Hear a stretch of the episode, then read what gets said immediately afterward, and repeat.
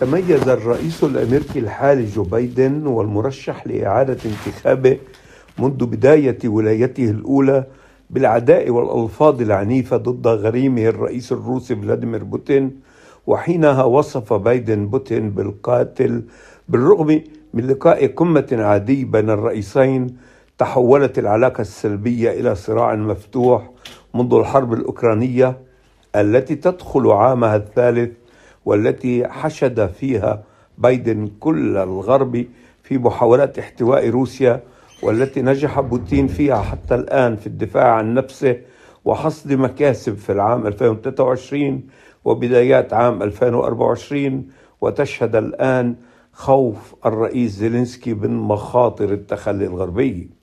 وسرعان ما تحول الرئيس فلاديمير بوتين في الأيام الأخيرة إلى مادة سجال بين المرشحين اللدين دونالد ترامب وجو بايدن. بعد إرشادات ترامب بالقيصر الجديد ولعب بوتين على الوتر الحساس عبر القول الأقرب إلى الزعم أنه يفضل استمرار بايدن في البيت الأبيض لكن الرئيس الديمقراطي انتهز فرصة تجمع انتخابي ليطلق العنان في هجوم جديد قال فيه لدينا مجنون مثل هذا الرجل بوتين وآخرون غيره حيث علينا دائما أن نخشى من اندلاع نزاع نووي لكن التهديد الوجودي للبشرية هو في التغيير المناخي. ويأتي استخدام بايدن هذه النعوت القوية بحق بوتين في أعقاب مناسبات أخرى وصفه فيها بأنه سفاح ومجرم حرب خصوصا بعد اجتياح قواته أوكرانيا. وفي رد سريع سخر بوتين من تصريحات بايدن الوقحة وقال إنه لا يزال يفضله على الرئيس السابق دونالد ترامب.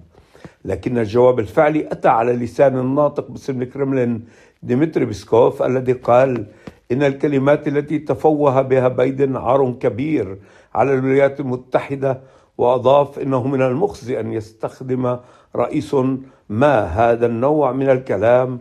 ومن الواضح أن السيد بايدن يظهر سلوكا على طراز رعاة البقر في هوليوود لخدمة المصالح السياسية الداخلية. ولم ينحصر التوتر بالهجمات الكلامية بل أعلن بايدن عن حزمة عقوبات صارمة جديدة ضد روسيا بسبب وفاة زعيم المعارضة الروسية أليكسي نافالني في السجن. وتعترف مصادر دبلوماسية من الطرفين أنها لا تتذكر وقتا كانت فيه العلاقات بين أكبر قوتين نوويتين في العالم أسوأ من اليوم. حتى خلال أزمة الصواريخ الكوبية عام 1962 والأدهى إذا تحول السجال المتفجر يوما إلى مزيد من الحروب.